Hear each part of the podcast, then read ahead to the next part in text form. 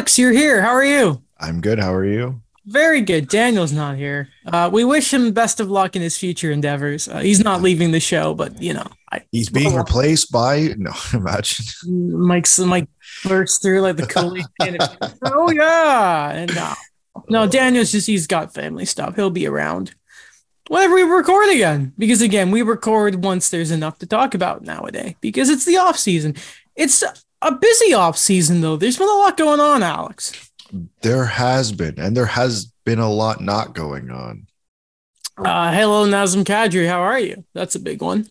I'm now on board with the theory that he is a New York Islander. I've just I've accepted it. If it's not true, it's not. sorry. if it's not true, it's not true. But I've I've accepted that. I think it was a David Pagnotta may have said some stuff today that maybe it is going to be the Islanders, but then they maybe have some in-house stuff to do. Here's the thing: there's a lot of teams that were waiting for free agents to sign, and maybe they're clearing out money. It sounds like that's also the case with PK Subban. Because if we just look, I'll just get cap friendly up here. You know, we really should just permanently have it up at the same time. There are still teams that need to make room. Tampa, I think you kind of put an asterisk next to because of Brent Seabrook. The Caps are a little weird there because of Nick Backstrom's deal, but then it's the Panthers need to make room. The Oilers are still kind of what are we doing there. The Canucks are over the cap, and I, I don't know if Micheal Ferland's LTI is right there. Still, hey, we want to we want to make cap space. What's going on with JT Miller? I don't know. Uh, the Leafs are obviously there. The Penguins and that. Uh, there's Vegas still need to do stuff. So, need stuff needs to happen.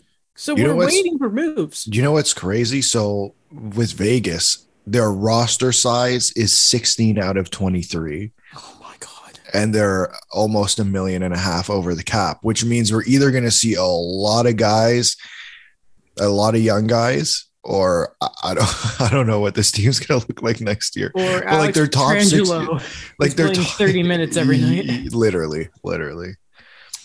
What young guys do they have? I don't know. Just trading. Just the guys, the young guys. Just just random guys that are like six round pick. Uh, you know, you probably need to play in the AHL, but you're coming up. They also need to sign Waugh and Kolesar still, as well as Nick Hague needs a dad. Oh my goodness. Who is William Riedel and why is he on a PTO? I don't know who that is. At Vegas are messy, man. I don't know what's going on with them. I want to open with some stuff that's not to do with hockey, though, Alex. Okay. Um, want to talk about some F1? Bit? Yeah, let's do it. We haven't so, done it in a while. There's so just, much to talk about. I didn't I didn't put it on the doc, but I'll quickly just throw it on now so I can remember. We're gonna get to Alonso in a second because that was kind of funny. That was interesting. Uh, yeah, uh, but first off, Sebastian Vettel, the four-time world champion, Red Bull's former crown prince, we can call him the youngest. I think it was the, the, the youngest F1 champion that, that we've seen in the sport at one time, the youngest pole sitter he's leaving at the end of the season for greener pastures, greener yeah. than the Aston Martin car. no, man, that's I mean, good for him. Like, obviously, he deserves it. The what he's done in F1 to me, on and off, just like I think the personality that he brings always good for uh, sport in general and what he was able to do on the track. And you know, yeah, those those Red Bull years were great well, we won't talk about this those Ferrari years. We don't we need to talk about Ferrari period right now. We, we we don't need to do that. Uh, definitely definitely didn't get screwed over at Ferrari. I mean, I'm sure he's he. Let's not talk about Ferrari. I'm gonna just get myself upset. but yeah, no, Vettel just great, great driver and one of the best of I'd say this generation of drivers. I've always wanted to go back and watch his Red Bull days to really see. You know, it's it's funny that you know he's he's always been very open about the environment and his beliefs and that kind of stuff. Uh, I remember when you when you, for the Canadian Grand Prix, he was sort of calling out the oil sands out west, and people weren't happy about that. But but also like about that. Remember earlier in the season when there was there's like the jewelry regulations, and Lewis was getting snippy about it. Yeah. And then there was the stuff about certain underpants, and then Sebastian just wore a pair over his racing suit. He's just such a funny dude. And but do you know what? At his peak, what a competitor. We always think about the Mark Webber stuff and that, and you know, those classic lines of we were racing, I was faster, I beat him. he was a low-key bastard back in the day. He was, and I'll always remember this picture, and I man, I wish I could have found it this morning, but the one where he's bowing down to his car. I so Just how that- good that car is. Mhm. Was that the? I think it was at the Indian Grand Prix when he won his fourth title. I think is, but I know exactly what you mean though. I've seen the picture. Yeah, It's, It's- a it's- great picture. it's very iconic. It's very iconic. Replacing him at Aston Martin though is another former world champion, Mr. Fernando Alonso. This is the first day of the summer break for Formula One, by the way. Yeah. And then Fernando just came out and said, "Yeah, I'm leaving." It sounds like it, it's a thing of he gets a multi-year deal, and Alpine weren't willing to do that because they obviously have that. What is it, Oscar Pistrati is or something? His name, the former F2 champion, Piastri. Piastri, who Yeah. seems to be very good. Um, Yeah, I think he was supposed to get a the way I understood. The, I remember hearing that Alonso was going to sign a one year extension. Essentially, mhm. obviously that never happened. Uh, and now he's at Aston Martin. That's an interesting one for Aston Martin, just because. I guess you look at what Alonso did with with Alpine in terms of listen, that car's better than it was when he was before he joined. Mhm. I'd argue. Um, I wonder if Aston Martin's thinking the same thing. Also, they need someone who's a little bit better than Lance Stroll. Ah, fair enough, and I don't think he can get much better. Even in his old, old, I shouldn't say old age. What's Fernando? Forty-one. He's still incredible. Oh, I love it. I I love it that he's still driving. I It's- never want him to retire. he's another character that the sport remember when he he retired and Vettel when they were like the drivers were doing their videos and Sebastian just says goodbye until we see you back in a few years Fernando Oh yeah, Exactly everyone's everyone had to know. Like I, it, it was just unfortunate because I remember that during that time, obviously McLaren was good lord bad, Mhm. like bad bad. yes um, and it was the Honda engines. It wasn't a great time. I just that's I feel like that's why he left. Obviously, that's why he left, but like, wish he stayed. Mm-hmm, yeah I mean hey, Lando I would like to currently see Lando and Fernando be, Danny Ooh, Rick oh we're just waiting we're just waiting for Danny Ric to put it all together and I don't know if he will I don't think he, uh, just not in this car. Mm-hmm, mm-hmm. I think we should also also give our condolences to the family of Bill Russell, the Yes. 11-time NBA champion, the Olympic gold medalist, one of like the biggest winners ever. Uh, it's been really cool seeing some of the clips of of interviews he's done, and like I saw this one thing of him talking to Kobe Bryant, um, and that which was really cool. Uh, but also seeing like it's like getting a bit of a history lesson to see how sort of outspoken he was and some of the stuff that he dealt with like dealt with when he was winning championships and sort of the, Yeah. the racial abuse he got. Uh, a hell of a life and hell of an athlete too. Uh, we don't always talk about basketball but there are some names that sort of transcend certain sports. And i think like if you're I think every kid at one point has looked up who's won the most titles in some sport. And of course you see the richard brothers and then maybe you think of henri and then you see right there 11 titles in basketball you see bill russell so how like i almost said hell of a hell of a career but what i meant to say was a hell of a life Yeah, on and off Yeah. the court hundred percent. hmm hockey Before-? I, I I do feel like I want I need to bring up Ferrari because I need to vent some anger or some frustration. you're not even the ferrari fan No, i feel I'm just i, I, I just need right to now. I, I need to vent some frustration out at how this like you know I've I've been watching this weekend I watched a documentary um about the rivalry between Niki Lauda and James Hunt like at its prime 1976 the year he crashed came back and didn't end up winning the title but it came down to that last race day. The, the Niki Lauda when he burned his face yeah right? yeah. Yeah yeah and there was a quote in there that I thought was really interesting. And I'm going to par- paraphrase it because I don't remember it exact uh, word by word, but it was essentially like Ferrari loves you if you're winning, but if you're losing, you're gone. And that was an and that was because of Enzo Ferrari. Let like Mhm. right because he was still around at that uh, when that was going on, and you know there was quotes from other drivers uh, who drove for Ferrari and said the same thing. And it's like, and this isn't Charles's fault. I mean, like, there's okay. Listen, every driver makes mistakes, but like some of the the the strategy strategy decisions are just what are we doing here? Like I, I can't say you can't look at the 2022 cars and say that the regulations didn't work. We had this conversation last night. The hmm. regulations mm. work. The difference between Red Bull and Ferrari, and then the difference between Ferrari and Mercedes is, I'd say, closer than what it has been in the past, uh, especially the last few years. I mean, except last year, but be prior to last year, the except it was pretty far apart. Mercedes was very well ahead. Mm-hmm. It's just the some of the decisions that have been made is just I I don't understand. Listen, you, Paul Ricard, Charles binning it, you know, yeah, that's on him. Mm-hmm. Monaco was not on him. Yesterday's race was not on Charles Leclerc, was not on Carlos Sainz. Uh, like at all, they have been like uh, Carlos had a bit of a stretch at the beginning of the season where he wasn't great, but Charles especially has just been dynamite all year. And they just can the fact that you start two three, you have a car that looked like it was the fastest on track at one point. Mattia Binotto saying they didn't have the pace. I nearly wanted to throw my computer at the wall when he no, that's you had the pace. I was rewatching the the battle that Charles Leclerc had with George Russell uh, earlier today. And first time, that's an example of how well the cars are following each other so close.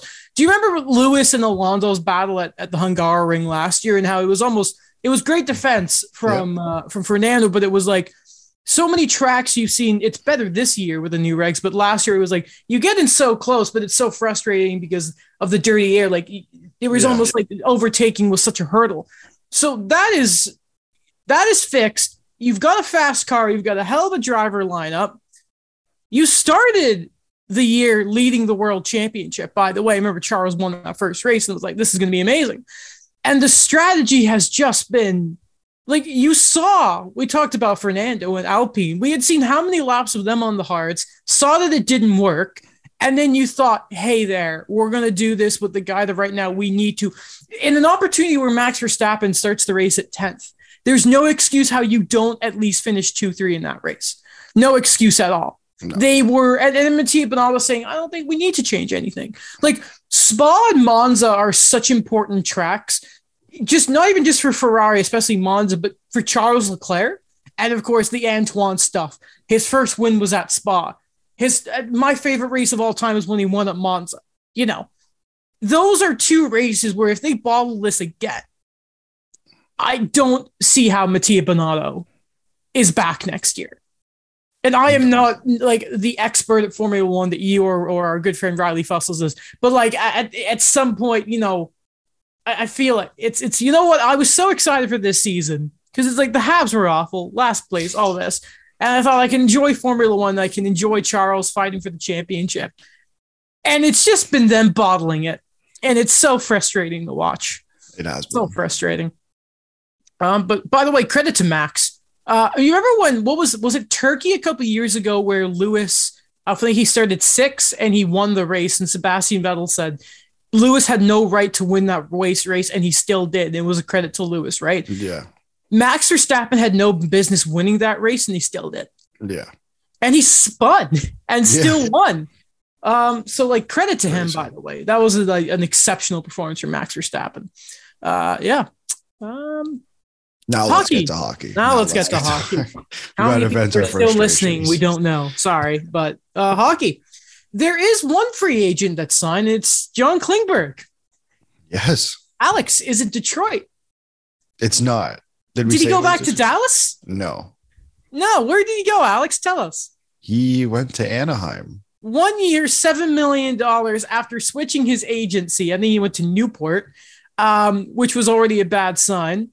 Uh, so at, at, one point in the season, I want to say it was Jeff Marek said that the, the numbers, or at least that John Klingberg was looking for, was around I think it was like the fifty-six million dollar range, right? So the AAV, I'm not good at math, but that would probably at least be in the eight million dollar range. Uh, and we all remember how the market for defensemen blew up last year, starting with Seth Jones. Uh, what the hell happened to John Klingberg? We'll get into Anaheim's point of view in this in a second because I actually really like it for them. Yeah, so do I. Um, no, I, you know, I I'd imagine there's a few guys who overplayed the market a bit, And now if Nazem Kadri didn't sign with the Islanders, like this theory is going around there, I'd imagine he's also one of those guys as well. I just think what it came like, I think what we saw last year was just everyone just shelling out so much money, right? I think we talked about it on this show.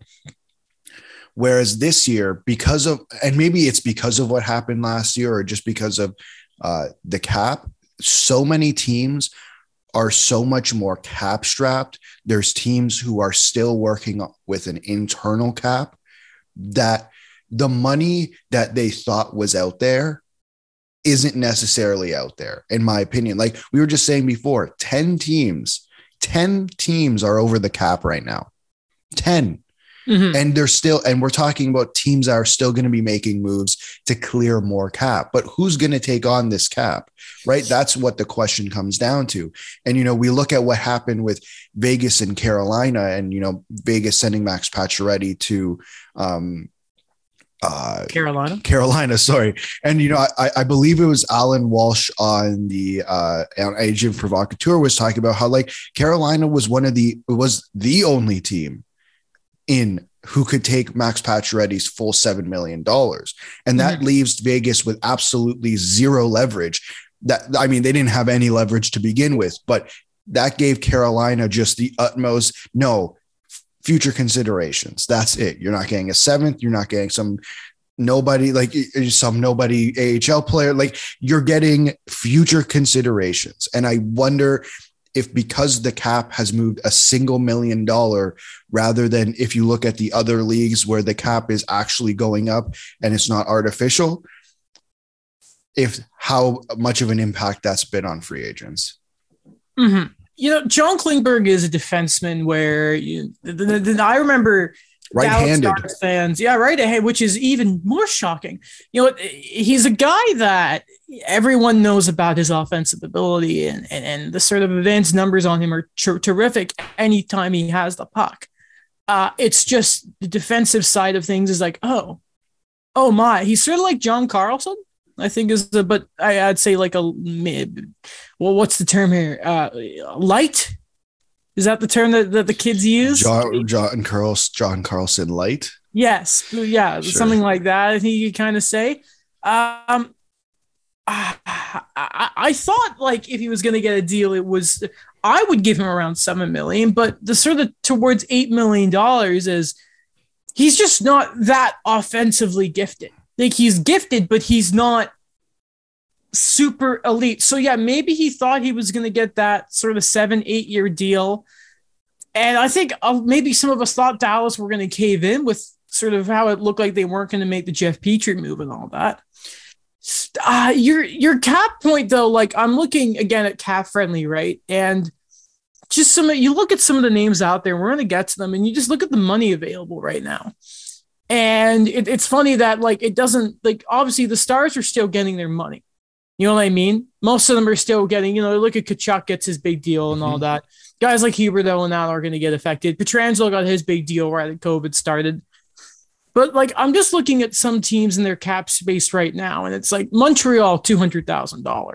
They've got some pretty big free agents next year, aka Cole Caufield. Love to see how that's going to get done. Um, the Blues have less than a million dollars right now. And what's important here is, as I read, I list a few more of these names, starting with St. Louis, is competitive teams are going to want to have cap space and start backing cap space to make moves at the deadline, right? Mm-hmm. So there, the Rangers have a million dollars. The Kings have one and a half. The Hurricanes apparently have 1.8. The Sharks, well, they're not contenders. We don't know what they are. Is it $2 million? The Kraken are already down to $2.1 million. The Avs are just at 3.9 and they need to find a new center, obviously. And then you just sort of keep going down the list. The Bruins are like four and a half million dollars, and they're sort of at the lower half there. Um, but they obviously need to make some moves. What the hell is going on with Bergeron and and um and Krejci right now? And then you go the sort of names after that, and you hit like the guys who really have space. You start seeing Winnipeg aren't contenders. Uh, you see Ottawa, who obviously are going to have Josh Norris's new contract. Uh, and of course, have DeBrincat to resign next year. Uh, then it's the Devils who aren't serious contenders. Calgary, who sort of have space right now because they obviously need lost some pretty something. big players and they need to sort of bring in more help. Detroit, who aren't are are better now, but aren't elite contenders. The Blackhawks who are trying their very best to be bad. The Islanders who are going to spend money on Kadri. The Stars who need to re-sign some pretty big free agents we've talked about. The Ducks who are bad. The Sabres who are bad. And the Coyotes who are bad and don't have an NHL arena to play in. So that's the sort of space we're in. The other teams that I didn't mention there are basically within three to five million dollars in cap space right now. And I haven't even looked specifically at what some RFA situations are going to be like. Oh, yeah. So, like the Devils, for example, and we know what's going on with Jesper Bratt in that arbitration case. And man, the, the Devils, by the way, like four and a half. What are you doing there? But that's the word we're in right now. And there are so many guys getting squeezed. Like I always yeah. went like Sami Vatanen, I think should still be in the NHL, and he got sort of pushed out a couple years ago. Yeah, and you, we you, going back to that number, the 56 million range. So I did the math. It's in either it's either a seven year deal at eight million dollars or an eight year deal at seven million dollars. Uh, mm. at, at, at, at, that number, and obviously the eight years only Dallas could do that. Uh, and I mean, they could have done that up until I believe July 13th uh, was the day they could hand out that eight year deal. I, I think John Klingberg here got squeezed right? Like mm-hmm. literally, like every like the and he's not a in this class of free agents. He wasn't a middle player, but he got squeezed like one a little bit. Um, I just don't think there was who who out there was going to give him the term he was looking for at that dollar figure. I I I don't know who was even because he was probably the best D available at the start of free agency, was he not? I at least so. yeah, like as a UFA, I should make clear. Yeah. Um, I'm trying to think who even who were were seriously interested. It's Dallas. Dallas, who made it clear that they didn't want to give super amounts of term. Yep. The Hurricanes, maybe, but then they made their move with Brent Burns. Uh, and with the salary retention, he's going to be a cheaper option. And I'm just trying to think I know Jeff Marek was talking a lot about Detroit, but they sort of made all their moves. So yeah, I don't know either who who looking at them we're, we're going to do it. I mean, maybe Philly if they got crazy get Tony DeAngelo and because uh, Philadelphia. Uh, but I, I am looking here and, and and I don't know who would have who would have done it. This this deal, and because uh, as I said that, I remember when we talked about uh, the Cirelli, the Cernak, and the Sergachev extensions. One of the, our points was, well, you know, the cap's going to go up in a few years. The difference between those deals and this one is those three players in particular are just about to enter their prime. And th- those deals are never going to be a problem. Mm-hmm. Never, ever. I don't really, I do not think those deals are ever going to be a problem. Whereas John Klingberg, who's 29, if you give him a seven year deal, that will take him until 36.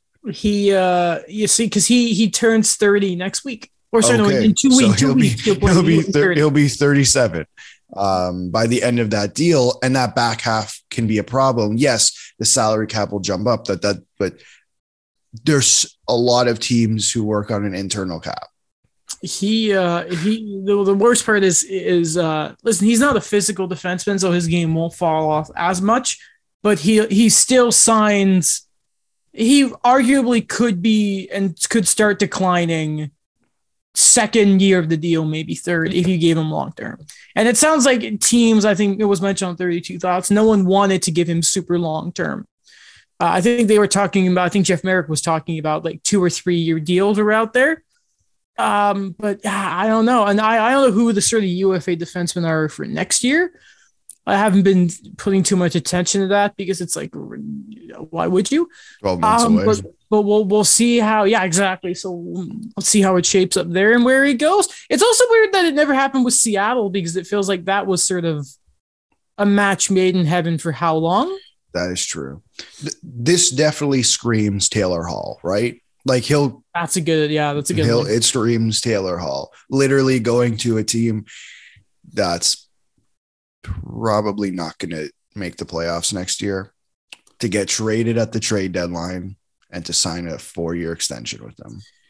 Guess uh, guess how many forwards the the Seattle Kraken have with AAVs five million dollars or more? Uh, six of them. That's six. Uh, that's wow. I don't like I don't like that. Just a bunch of middling players. Kraken. It's my I hate it. I hate it Man. so much. Um. Okay. Moving on. I just want to give.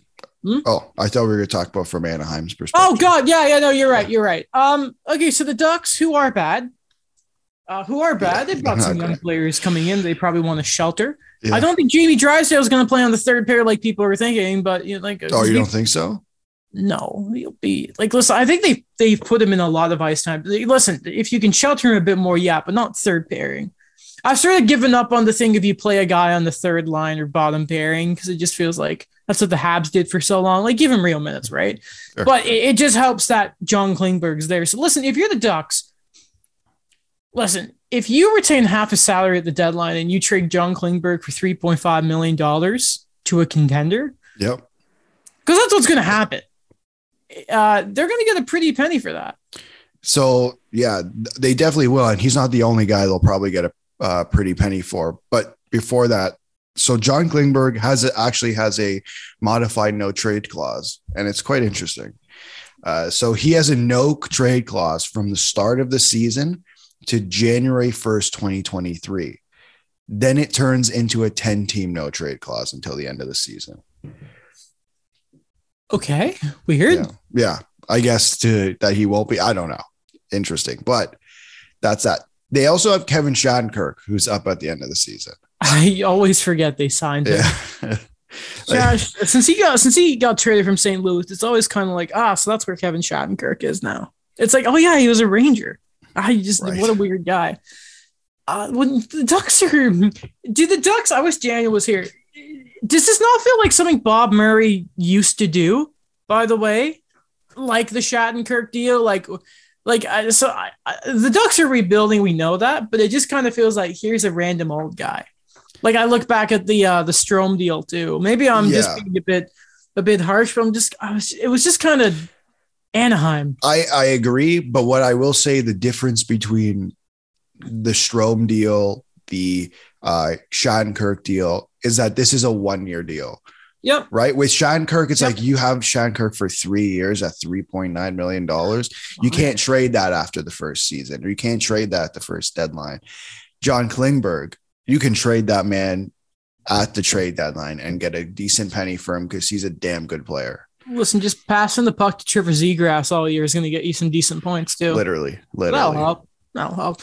It's also just we mentioned the right handedness. It just it's spooky to me, and it really speaks to the the state of the salary cap that a right-handed defenseman couldn't get paid like that of his caliber, but Erik Gudbranson did. I just don't get that. Yeah. That's uh, that's something about this league that I don't understand. Well, uh, you need to bring Johnny Gaudreau's best friend. You know, just... I mean, hey, I would do it if I got Johnny Gaudreau. Yeah, as I, would I. 100%. As would I. As would I. I would take that pain. Mm-hmm. Mm-hmm. Uh, I just wanted to mention Bobby Ryan just yes. because I wanted to put out a thought for him. And, uh, you know, I think people saw what happened. And if not, you can go look at it. I don't want to bring attention to that more than I want to bring attention to the fact that uh, he owned what happened, and the next day was very positive on Twitter and saying, "This is my new day one." Um, I know people sort of have sort of talked about what is the sort of the NHL assistance like player program. What's the follow up for? What happens after the player? Because I completely forgot that Bobby Ryan didn't play last year. Uh, and you know, he didn't play last year. He didn't play last year. No, he obviously played the season before in Detroit. Uh, oh, I he was just he wasn't signed. Just yeah, he was just okay. Didn't okay, even okay. he didn't go anywhere to play. He was just sort of pop. He disappeared. Right. Uh, so I just like he was he was being very positive. He was responding to people. You know, re- relapses happen, and I just wanted to say that you know people support Bobby Ryan, and uh, I, I'm rooting for the guy.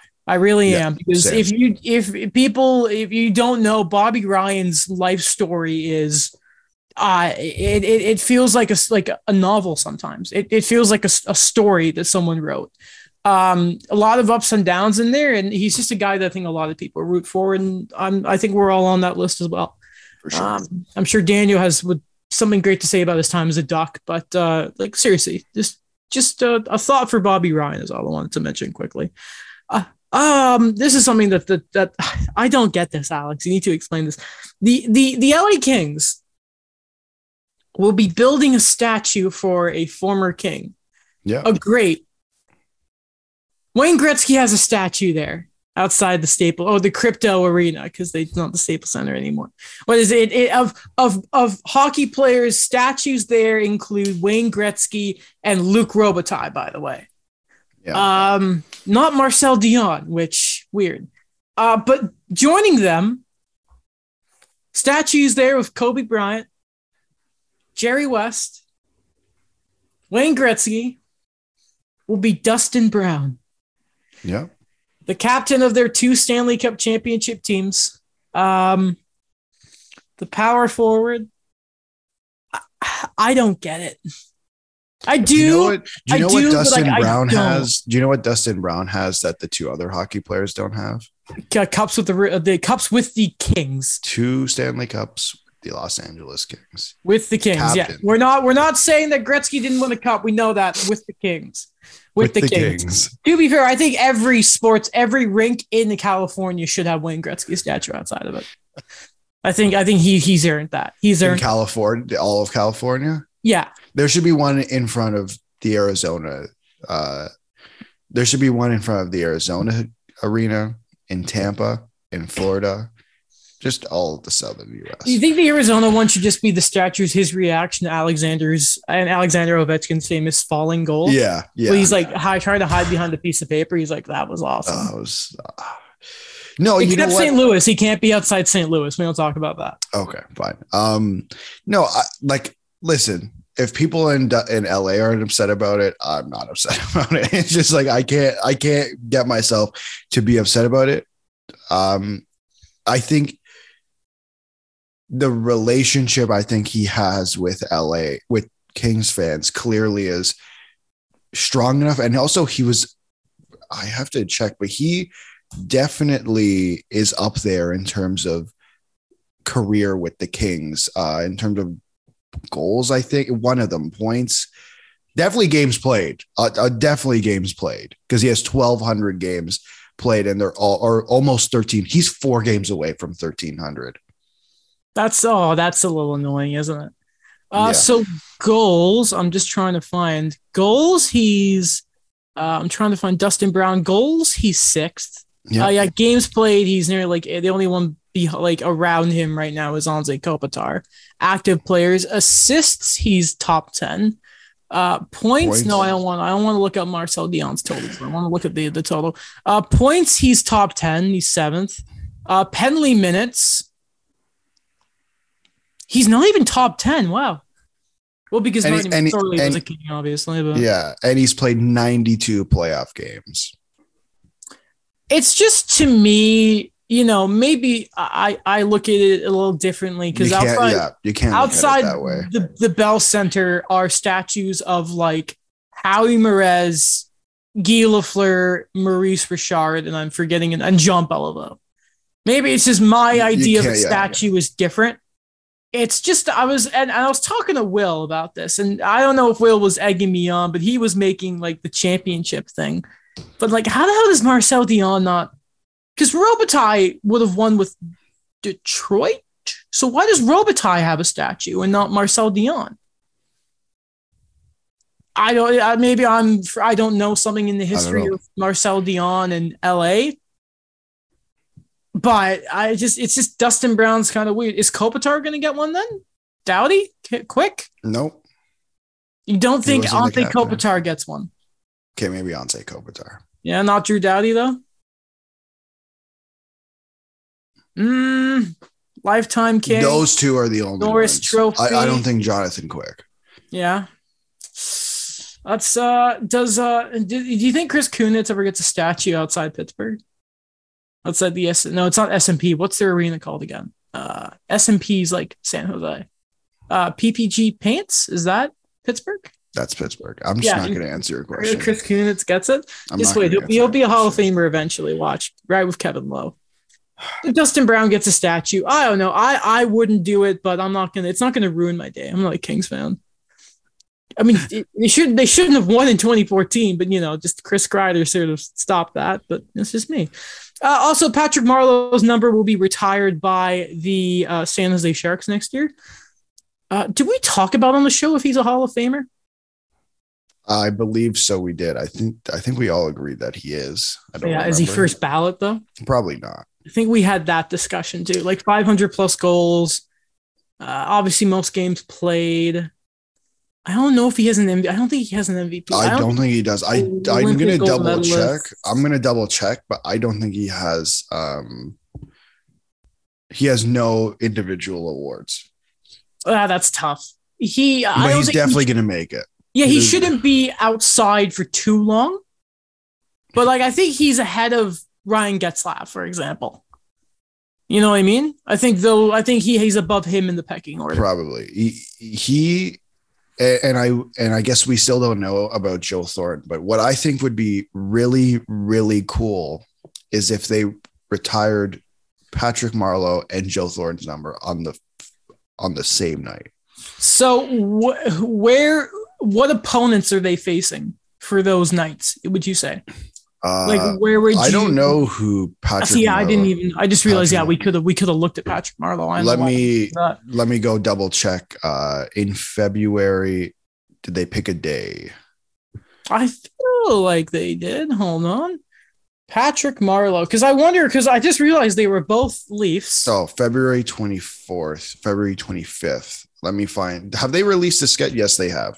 Yes, yes, yes. I, like, I went to type in the schedule. I went to type in Patrick Marleau and I only put Patrick, and the first thing came up was Patrick Star. Uh, it's interestingly enough, it is against the Chicago Blackhawks. Really? Yeah. Uh, why? Because wasn't Luongos a Vancouver, Florida game? I'm trying to think like it should be. I think it should be a special sort of team. Like, I don't think you're going to do it against Pittsburgh. Well, obviously, we know now who it's against, but like, I would do it against Toronto because that was a sort of team that I think he meant a lot to. Patrick uh, Marleau? Yes. Oh, obviously, yeah. nowhere near the extent of the San Jose Sharks, but I think it would be cool to have Auston Matthews and Mitch Marner around for it. Yeah. Um, I'm, I'm sure if they're not playing, they'll be there. Yeah. Yeah. You'd hope so because he's uh, basically I, like their other kids. I'd have to double check the Leaf schedule. But, yeah, like uh, same with I don't know if what you would do for Joe Thornton, Boston. Boston, that'd be pretty funny. Maybe. Maybe. Yeah, I, I think you do Boston. I think Florida. I think Boston would be pretty funny. And then it's Florida. And they they they bring uh, the owner of the strip club they went to, uh, allegedly, allegedly. But hey, congrats to Patrick Marleau. Um, I don't know off the top of my head if he's the old the first. No, I would imagine maybe Doug Wilson has his number retired. No, there. I believe he's the first number retired. Really? Okay, yeah. good for him. Good I think they him. were That's talking about it on SDP, and they had the same. They were trying to figure out the same thing, and I believe oh, they okay. concluded he is the first number to be retired. That's a good number. That's a that's a good player to do it. That's a good player to oh, have. Yeah. He, he was good, man. He was a really good player. It's just. uh there's more and more guys retiring that just never got a chip, and it's such a shame. And he's a like you know I, am I'm, I'm happy Braden Holtby got his, and I think we're just kind of waiting for that to be official, really. Um, but yeah, uh, we talked about for just I think we can quickly do a little thing to do with Hockey Canada. I think before we talk about the Habs and sort of the looking at the rest of the UFAs. Sure. Alex, are you having trouble keeping up with everything to do with Hockey Canada? Because I am. Yeah, because there's so much. Yeah. Yeah. So I, am just trying to think in the last week, we had the statement from the women's national team, who were very vocal about wanting to really be involved to see what the truth is here, what's going on. Um, obviously, they they in their statement put out something about you know made sure to mention you know maybe don't take away funding because of what it's doing to the games. Uh, I personally don't think you needed to have it in that same statement. I won't lie. That's just my opinion, though. I thought it took a little bit away from their first part of the statement. That's just me, though. We've had Sheldon Kennedy, and we know the role he's had and you know, his stuff with the consent programs, basically calling for the removal of Scott Smith and others from running Hockey Canada. In these new things of hearings with uh, with the government, the same thing's been said. And it seems to be that the Hockey Canada personnel are basically saying we want to be involved here. We don't see why we should be gone. Um, more details we'll get to in a second, including some stuff about past settlements that Hockey Canada ha- has had. But uh, we've talked about the idea of Hockey Canada maybe rebranding or existing in a different form in the future. I don't know how any of those guys can be around by the end of this. I don't know who has the authority to pressure them out, but I don't see first off how you can have the sort of frame of mind to think I should still be here. But uh, yeah, I, I, I am I'm, I'm very interested, and you know I want to understand why they think they should still be around because the okay, so there's the new CEO, I believe, coming in, which is Scott Smith.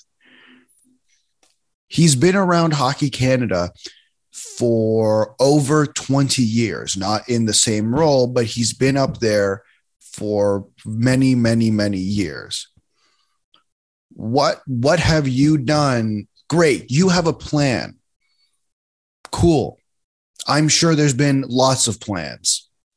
Why are you now the one that should be able to implement it. Mm-hmm.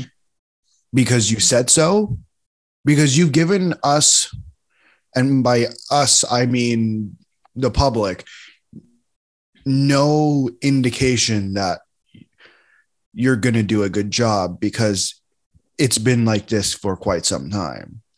So, what is it? So um, I, I want to say that they've been using the former National Equity Fund. I think Rick Westhead said going back to 1989 at least, and around it was it was it was around 6.8 million dollars. That was to the Graham James stuff, and that of course was was the coach who abused Sheldon Kennedy. Um, so you talk about guys being I don't know if he was around in 89, but he has been part and in the culture. And again, there were, I think they've talked about at least 12 different claims, and this also from Rick Westhead that have sort of been around. And I think I think it's Hockey Canada says there have been 12 uninsured abuse claims settled worth a collective $1.3 million. Um, one perpetrator was connected to four of those claims. Uh, and so, first off, by the way, okay, one abuse claim. Okay, all right okay, gives you enough sort of situation. Maybe you should watch that individual. Second time, if there was any sort of, you would think with certain situations in life, you don't deserve a second chance. Sort of sexual violence is probably one of them. A second settlement, okay. I yeah, I don't know how you give someone a second chance after sort of that. Three is just, I don't know how you don't blacklist. Four, in what world after that comes out? Over a million dollars, four incidents with one perpetrator. When that comes out, Alex, that's when I'm definitely like everyone involved scorch earth. When that deal comes out, how do you, with a straight face, think I should still be involved in this? Uh, that's what gets me. It's just like four. And I, I believe Jeff Marek had the name of exactly who the perpetrator was he was an Ottawa coach. I don't know like Sens, but or was like an Ottawa based coach. I'm gonna try and find it because people were like, "Who the hell is this person?" Um, like, yeah, it's like, like you, you want this job? You let someone get away with this four times. Four. You tr- yeah, you try find it because I got some things. Mm-hmm. I'd say to get off my chest. I, I would be the best way to put it. Um, to me, and I think we we talked about I, I, I talked about this last episode where I think we're very much we're extremely focused on each on the individual cases, which we should be, but we need to talk more about the the fact that there has been a lack of accountability for years and years to come. This isn't about changing hockey culture. This idea that the lazy that I think that's the extremely lazy argument. First off, to say you can't change hockey culture, like this isn't hockey culture. This is committing a crime. That's so if unless you're telling me that hockey culture is committing crimes, then like is that the conversation we're going to have? Cuz I don't think that's the conversation people that's not the conversation people want to have. Mm-hmm. Um it's about holding people accountable. Why is it that when it comes to the Olympics, when it comes to the World Juniors, when it comes to the World Championships, oh, it's a, such a prestigious thing to wear your country's jersey. So, okay. So you want the best people in there. You want to hold people accountable. If it means something, I'm not going to get Joe Schmo on the street to wear that jersey if it's so damn prestigious. It's about holding people accountable for committing a crime. Never forget, they're playing a game. We're talking about them playing a game. That doesn't change anything. They committed a crime. Did they or did they not commit a crime? It's so simple.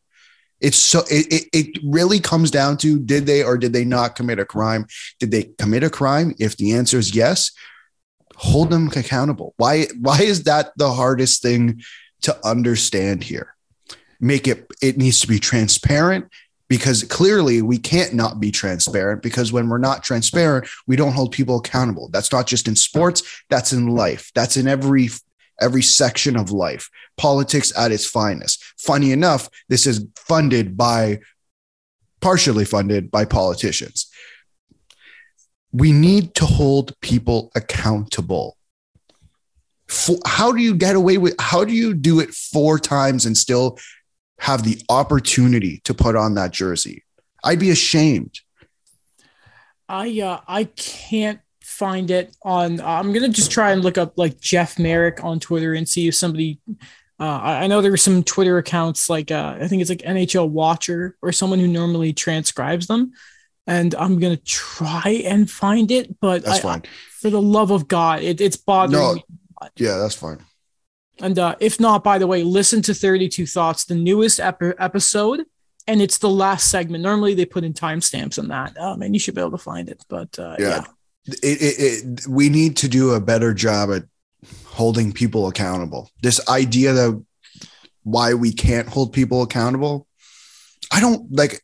Did it's just it's extremely frustrating having to read this stuff and then have to deal with well, I mean, it's hockey culture. Okay, so you're now telling me that hockey culture is commit is part of hockey culture is committing a crime. Is this what we're having the discussion now? Is this the discussion we're actually having? Because if it is, that's ridiculous. That's the most ridiculous thing I've probably ever heard. Mm-hmm. Genuinely. Mm-hmm. How does that make how does that make sense? How is it that that's part of hockey culture but there's a lack of accountability? So because it's part of the culture, that means we can't hold people accountable. Well, then, damn, we got some real rough things that are about to happen in our world because we're just gonna. It's it's not gonna be fun. Hmm. Um, I did. I know at one point I looked up the guy, but uh, I, I just my search history is just full of a lot of like of, of, of Elden Ring and YouTube stuff, so I can't quite uh, pin it down. But again, people listen to 32. The guy I know people really wanted to know who the hell is this one? Who is this person? Like it's just simple, simple stuff. Um, I, I just I, I bet they already know because I assume if they listen to this, they listen to 32 thoughts. That's a very, very good point, actually. Um, again, I think when it comes to the 2003 incident, we're still waiting on details. The Daryl Katz stuff, which isn't related to Hockey Canada, but is a pretty, pretty important story, we're still waiting on that as well. Um, am I forgetting anything, Alex? I don't think I am. No, can I ask? And they brought it up on SDP, and I think that's a really interesting point. Where's Bob Nicholson? Yeah, uh, that's a very good story. I yeah, that's a very, very good uh question. Because yeah, he he and we've talked about this is very influential. And I wouldn't be surprised at like the Ken Holland connection he had in the past you know, it, it goes back to Hockey Canada. We've used the term boys club before. Um, so like he definitely knows what's been going on. Bob Nicholson. Well, obviously because he ran Hockey Canada for ages. Um, but that's a very good point. It's a very good question. And I would like the answer to that too. Um, yeah, he should be questioned. I don't know if he's been summoned because what there wasn't there a thing of subpoenas were going to start being sent out. Um, but he's got to be one of the names or one of the summons there, I'd imagine. He's that's that's too big a name to miss. That's too big a name. Um. Uh. Anything else though? Anything else? No. no All right. Me. Um, shout out to again all the normal reporters who are doing such a good job with this. Uh, Katie Strang, Rick Westhead, Dan Robson, uh, Emily Emily Sadler. Uh, I'm not mentioning everyone. But Ian Mendes. Ian Mendes, yes, they're all doing a, a, a bang up job with this bang up job. Uh, before we look at the remaining UFAs, um, the Leafs lose a member of their organization to the Montreal Canadiens. Um, Wait, was he with the Leafs? Of, so apparently, so this is what I saw.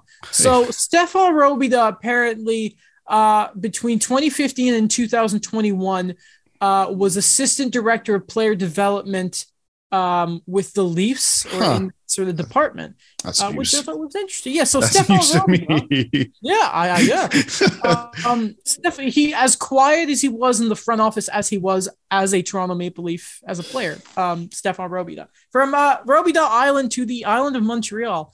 And former Montreal Canadian himself, Stéphane Robidas, is the new assistant coach, replacing Luke Richardson. Apparently, he was coaching midget and oh. now he so he fits right in with the the, the Habs' new strategy of hiring. I, I, should I shouldn't say that of just of, hiring, of bringing in uh, experience and bringing in minor coaches. minor league yeah, hockey coaches. Yeah, yeah. Is he running uh, their defense? I would. They haven't really PK? officially officially, but I would assume so. Yes. It, no, it I think you should run their power play. I mean, I mean, Alex Burrows. I mean, do something new. Just pass it to Caufield and we're good. Um, and we'll talk about that in a second, won't we, Mr. Dom Ducharme? Um, but yeah, Stéphane Robidas, apparently there's a lot of influence with him with, with learning and sort of uh, teaching in that. I saw this thing of apparently guys are going to gravitate to him because he's like like sponges. Uh, I guess that's the kind of guy they need. I mean, listen, I didn't watch Stéphane Robidas as a Hab a little long ago. Um, I see. I saw this really funny too. There's like the average age of the Habs uh, coaching staff is probably younger than the Pittsburgh Penguins right now. um, but he wasn't the hire I was expecting.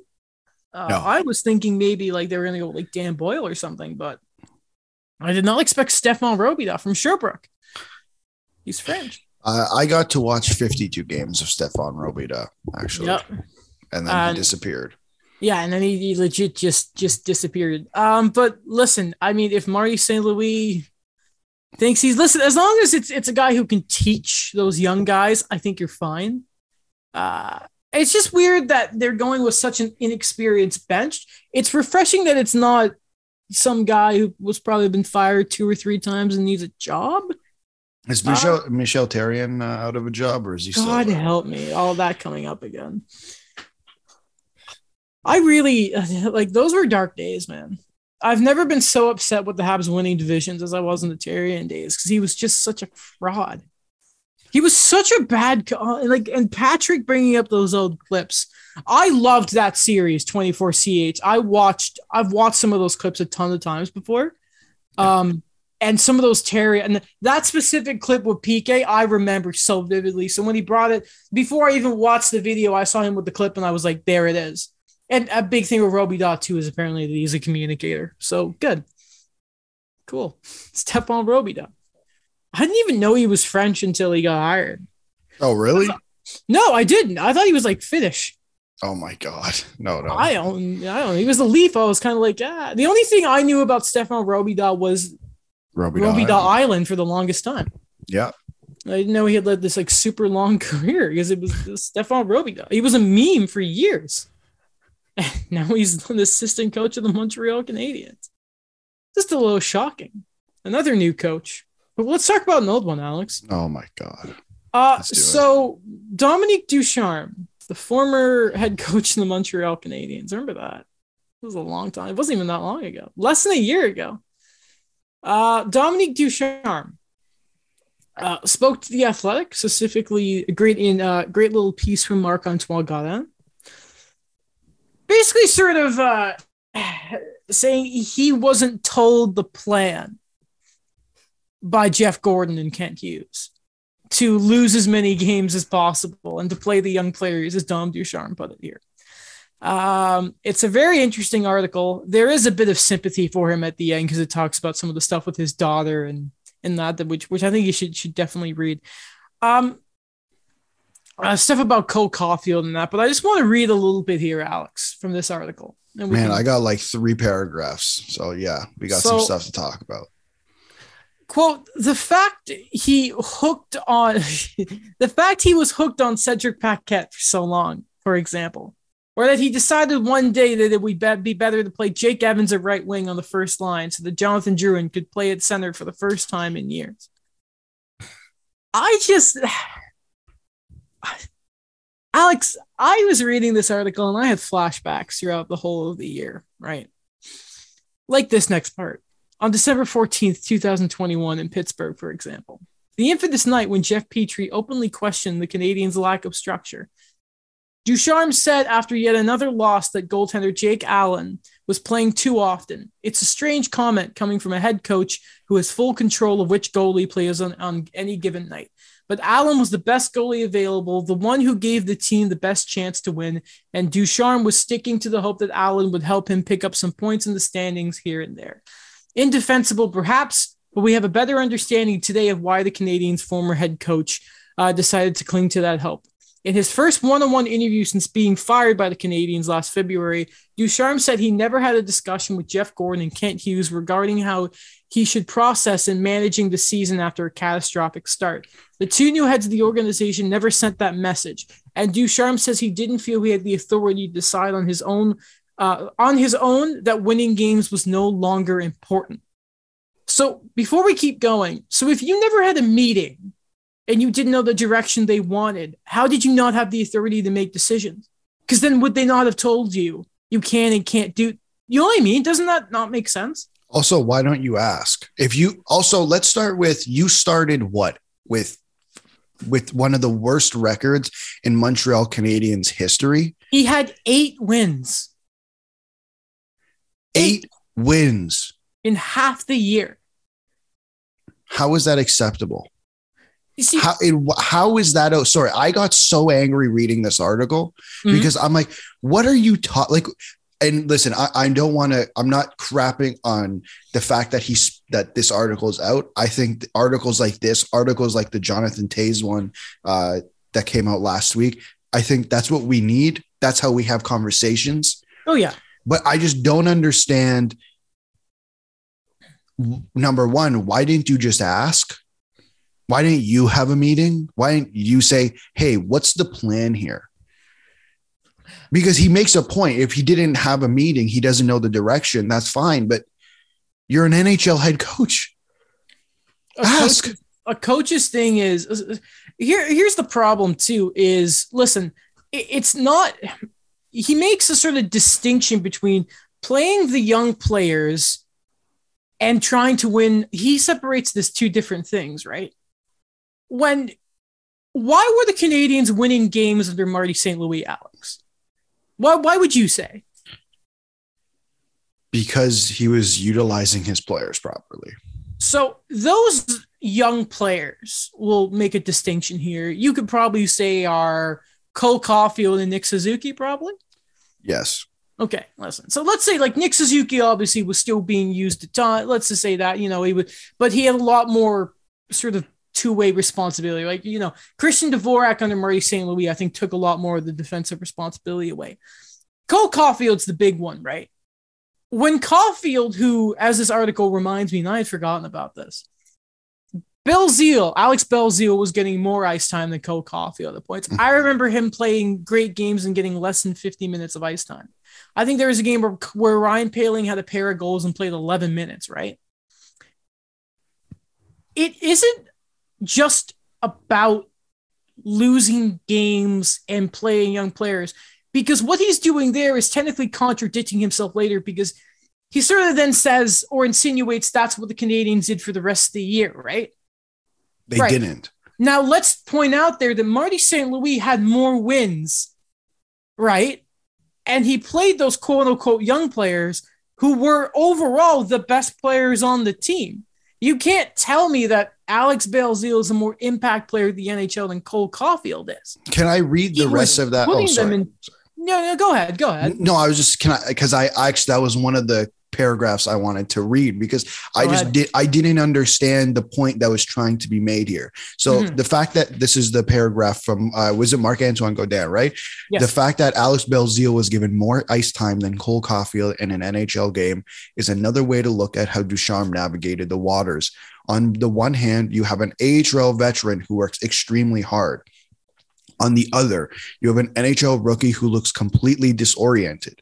That decision could help the Canadiens on a given night, but in a bigger picture perspective, if the priority was to develop Caufield properly, more so than win, winning games in a lost season, the context for making those decisions should have been different. What does Mhm. that mean?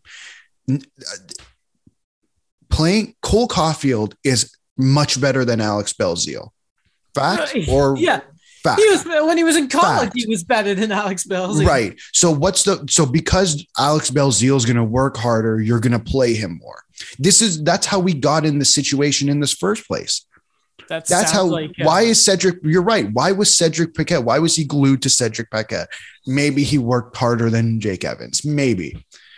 I don't know. But like, also this idea that losing with young guys is like this, like it's making out to seem like that was the only solution to this is blatantly wrong, and and there's proof over years cough cough buffalo cough cough edmonton before like before mcdavid and draisaitl were beasts that that's not that's stunts development here's sort of the stuff that you got to think of, right? If you were trying to win games, right? I- explain this to me.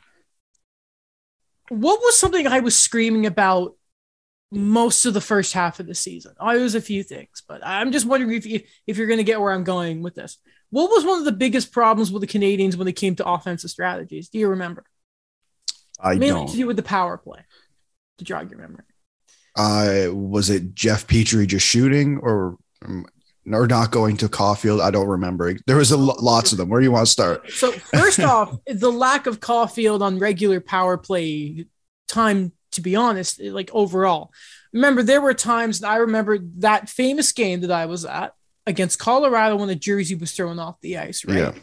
Um, that was the game where there was a five on three and Caufield wasn't used. yes i remember that That's the type that that is in a, a kid with that shot. You talk about if he didn't have confidence, that's on the coach, by the way, not being able to get the best out of his players. That weapon wasn't being used at the best advantage. Jeff Petry, who was on the power play, it took him a while, even under Marty St. Louis, to get that chance back.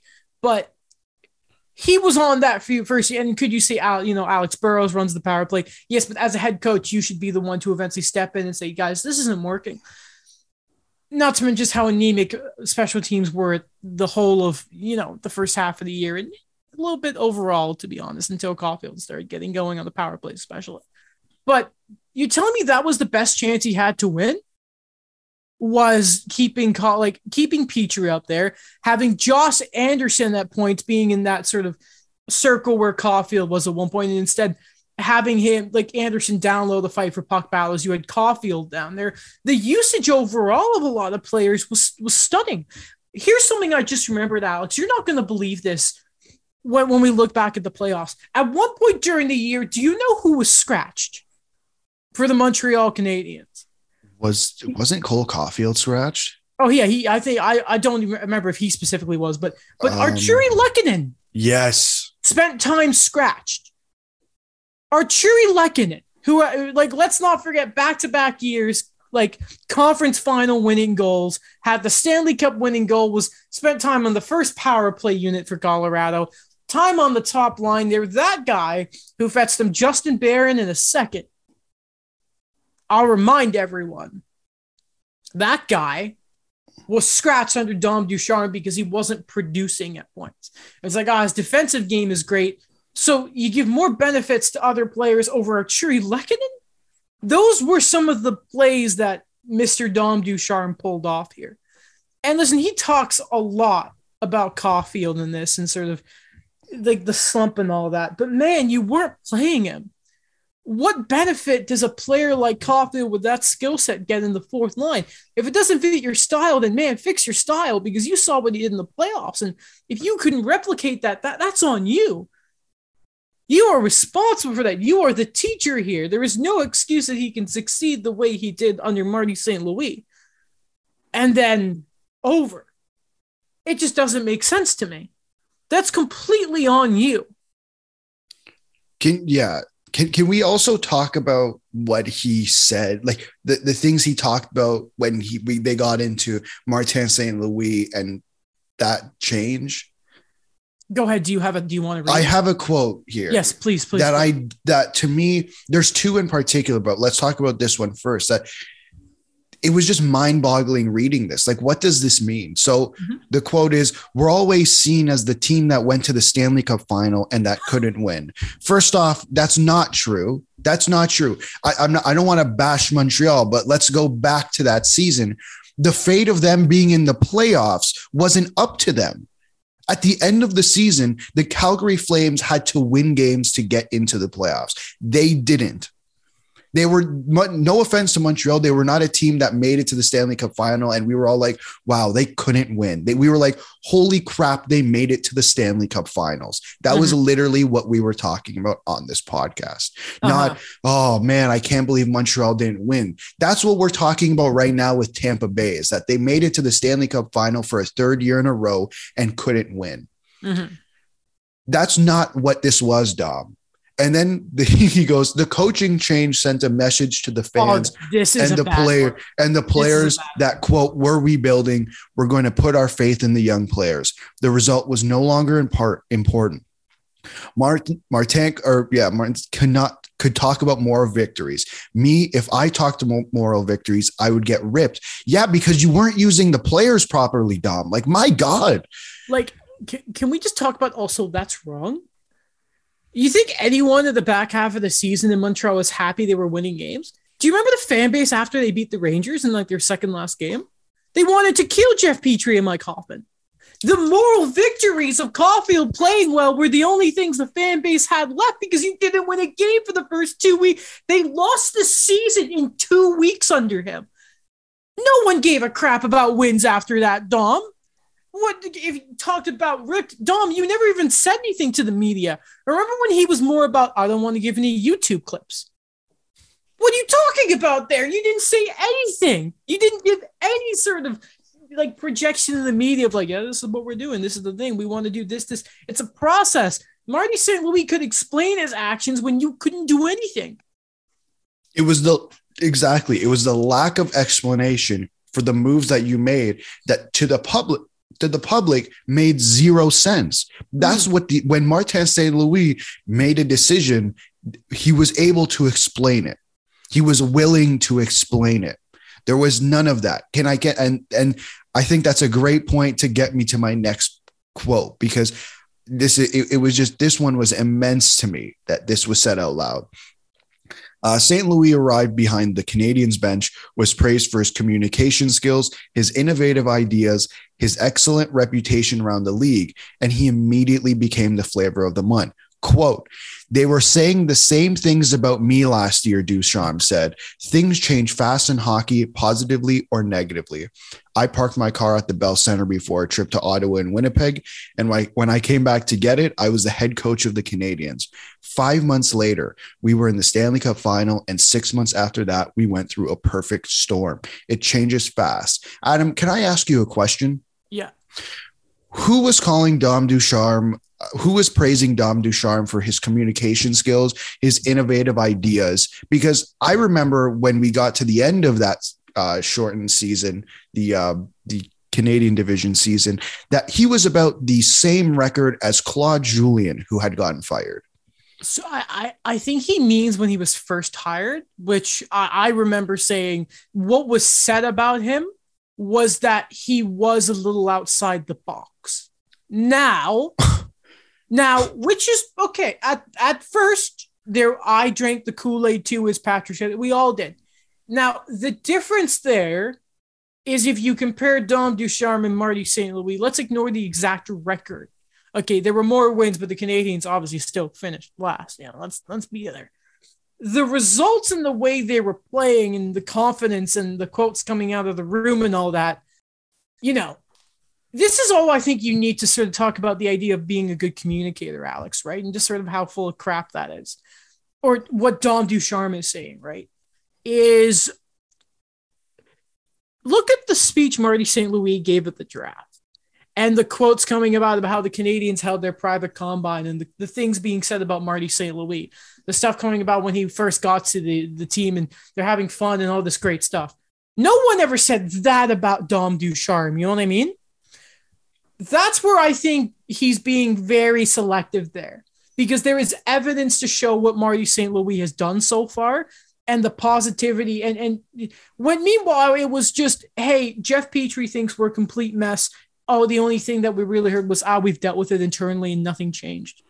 So I, I just think he's so full of crap there. It, it just, there, there's one plus one doesn't equal two there, Dom. You're just so, that's a delusional statement there. There's, that's just completely ignoring and, and taking away a lot of context. Unless he's just trying to do the thing of, let's see how Marty's going to do at the end of this year and what people say about him like that's completely different. But what he's saying there, it just doesn't make sense to me. I think I think that's totally bullcrap throughout there. When I watch Montreal play during that uh, portion, uh, past from Claude Julien's firing to the Stanley Cup final, and when I look at his start of last season, I look at a team that this looks extremely different than what it was under Martin St. Louis. They looked excited to be there. They looked, they didn't look dejected. Under Dom Ducharme, just after Claude Julien, did they not? They played the exact same way. They looked the exact same as they did under Claude Julien. When they came back from that summer, and I understand, I understand the injuries, the COVID. I'm not denying that. I'm not denying that. But you cannot tell me that there the the difference between Dom Ducharme, uh, the players under Dom Ducharme and the players under Martin St. Louis, they're so different in every effect in the way they play, in the way they talk, in the way they their body language. It's everything looks they look so much happier. The mm-hmm. moral victories this year for the Montreal Canadiens at least when I watched them play under Martin St. Louis, I came out saying, wow, this guy, this guy, this guy, this guy, and this guy is going to be a hell of a player now, and they're going to be a hell of a player in the future. Like, but under Dom Ducharme, I wasn't. I, I, it's not because I didn't like Dom Ducharme. I don't like the Montreal Canadiens. If you haven't noticed, I have no, I have no, I have no empathy or sympathy for Dom Ducharme or Martin St. Louis or anybody in that organization. Frankly, uh-huh. like I have, I'm looking at it from an outside perspective and saying there's a massive difference between what they looked like under Dom Ducharme and Martin St. Louis, but for the most part, the players were the same, especially this season. Mm-hmm. Uh, listen, there is this one more snippet I wanted to mention. Let's do it. Uh, the fact he was kept in the dark by new management led Dom Ducharme to deduce that his days coaching the Canadiens were numbered. I think quote a quote. I think when Marc Bergevin was gone, he said uh, the decision was already made, which I think we all kind of thought, yeah, he's going to be gone by the end of the season. Did he pull Alex, that from Mike Babcock? I'll, I'll, also remind. I'll also remind you, Alex. Uh, remember how they didn't fire Dom Ducharme right away? Yes. And they kept him for a couple months afterwards. So yeah. that's not right, Dom. The, you were, I thought they were going to get rid of him right away. Like I thought he was doing permanent damage. By the way, another thing. Do you remember when the Canadiens had like they had like back to back games or whatever, and there was a game against the Ottawa Senators and the other one was against the Leafs, and he started Cayden Primeau against the Leafs instead of the Sens when his like yes first win, his first win was against the Sens. Not to mention you just look at the state the Sens were in last year compared to the Leafs, and he put Primeau against the Leafs. How is that the best option? I'm assuming Allen was probably hurt, so it was probably him or Montembeault, but start Montembeault, damn it. I don't care if he had to call up um was he pull was Primeau pulled that game for McNiven? But it's still like like why against the Leafs? What were you thinking? Matthews scored 60. When when when Primeau started his first game against Colorado, was that under Claude Julien? I believe so, yes. Okay. Okay. He played well that game. Yeah, yeah, he did. He did. Because It was just either- it's the Colorado Avalanche. Yeah, like you know what I mean? yeah. So it was, but yeah, that was yeah, it was against the Avs. Yeah. Yeah. And it was it wasn't like the bad Avs. They were on the way up. That was like the start of everything for Colorado. And it was like, here we go. And then yeah, he lost. but um, yeah, and then remember and then but his first one was against like the Sens, uh, like I think like the next year or something. I remember because Brady Tkachuk took the puck and Carey Price was like, Yeah, you give that to me now. Uh, love it. Love it. Um, but just what a mess. What a complete mess. Uh, but hey, he's he's at home cashing his million dollar checks every every year because he's he's getting paid. I think it's like a million and a half. Good for him. Okay. Let's look at the remaining UFAs before we go. Okay. Um, and then we can sort of just I don't know, can, like thing where they might be going. PK Subban. apparently, uh, his I think it's Don Meehan. Wait, wait, wait, wait, wait. I don't want to get him mixed up by the real life guy because there's a real like I think I, I think Don Meehan's actually like the dude who was like a like a complete fraud or something. Don Meehan. No, no, it is Don Meehan. Okay, never mind, never mind. Who are you thinking Uh, of? his there's this other dude. Um, it's a Netflix show based on like this real life dude. It's something. His name's something Meehan, Oh, and uh, he, he, uh, it's it's a whole thing. He's like this big scammer and like just a it's a whole thing. Uh, but no, it's Don Meehan's his agent. Sort of said alluded to the point that maybe he was waiting on teams to sort of make moves. Uh, apparently, the Canadiens are not one of the teams interested, so that's a shame. nah. Um, but uh, where do you see PK ending up? Hmm. That's a that's an interesting question. Like, is they it did sort of insinuate that that PK sort of uh, has earned the right to be more selective. So I take that as he wants to go to a contender. Sure, I, I guess I okay. This is it would be absolutely ridiculous. And I guess to this sounds like they're they want they want a little bit of money, but what if he goes to Tampa or if he goes to Florida? That Florida, I want me to think may-? I think Florida definitely makes the most sense Yeah.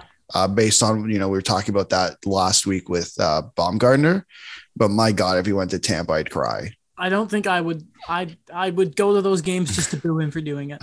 I would. Uh, I I'd would. cry. I was gonna say, depending on how much they like Braden Schneider, maybe the Rangers.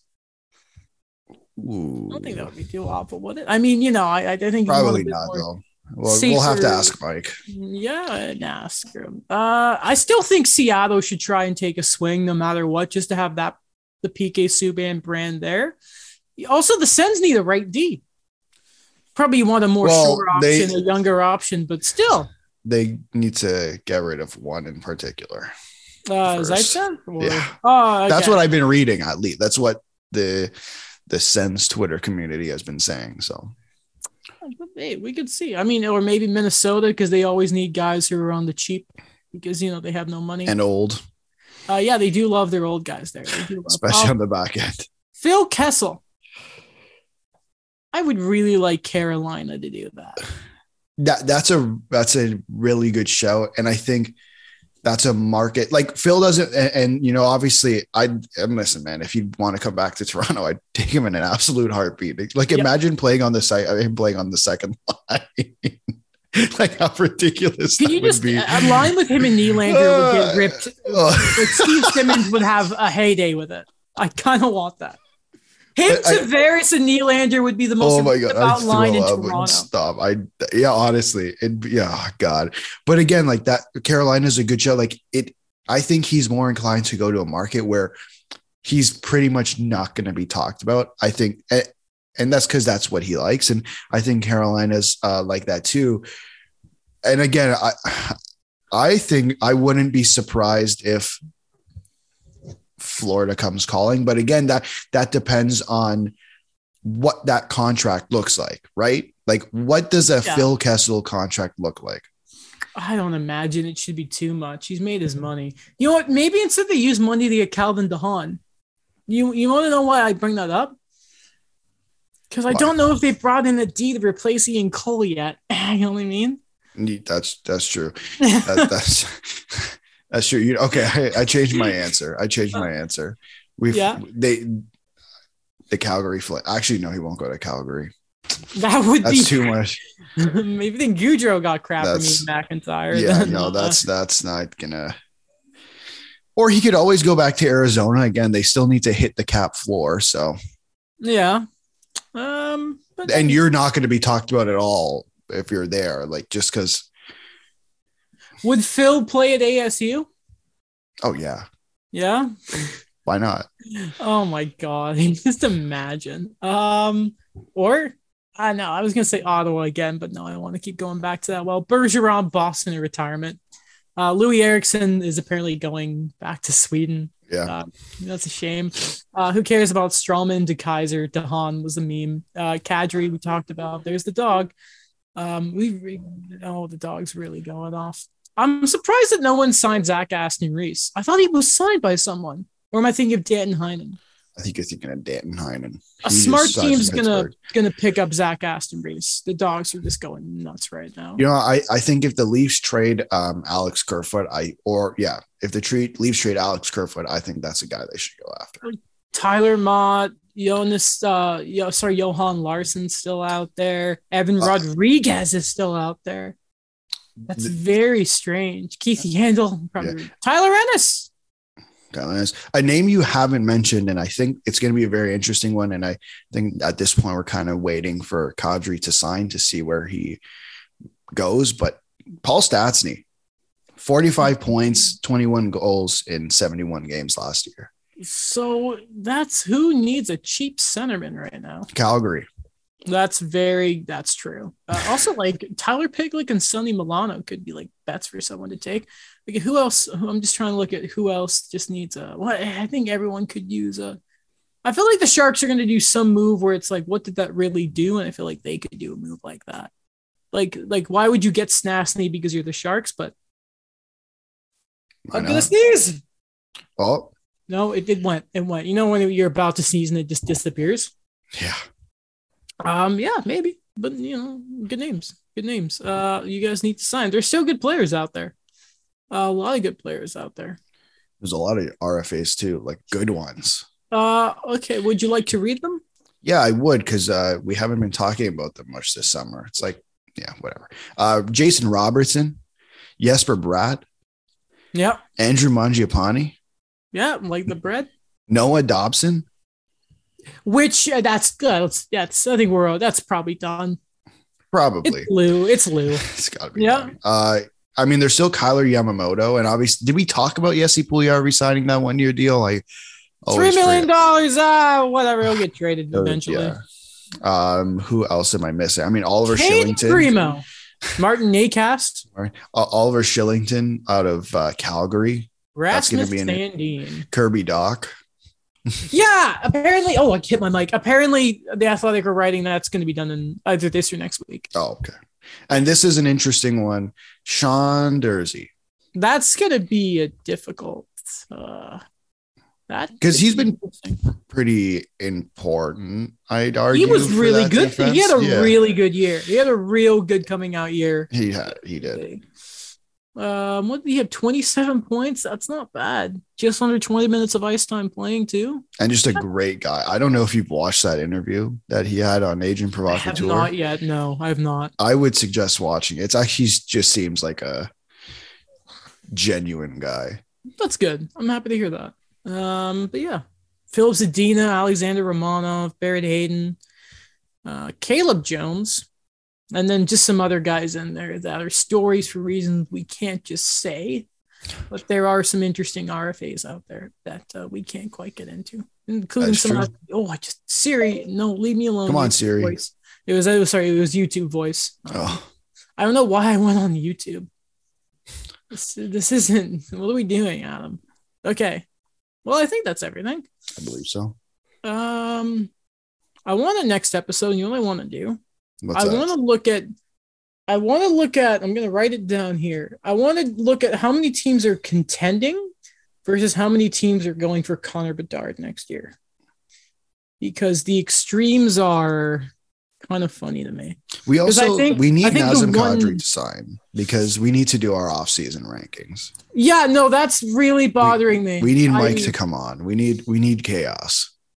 Um, yeah. And then it's uh because I think right now at least I think the Sens are pole position for champions of the offseason. Oh, for Nashville could be a threat there, maybe, maybe, because you know McDonagh and McDonagh and Niederreiter are fine. But I think right now it, I think It's it's the, it's the Sens to lose right now.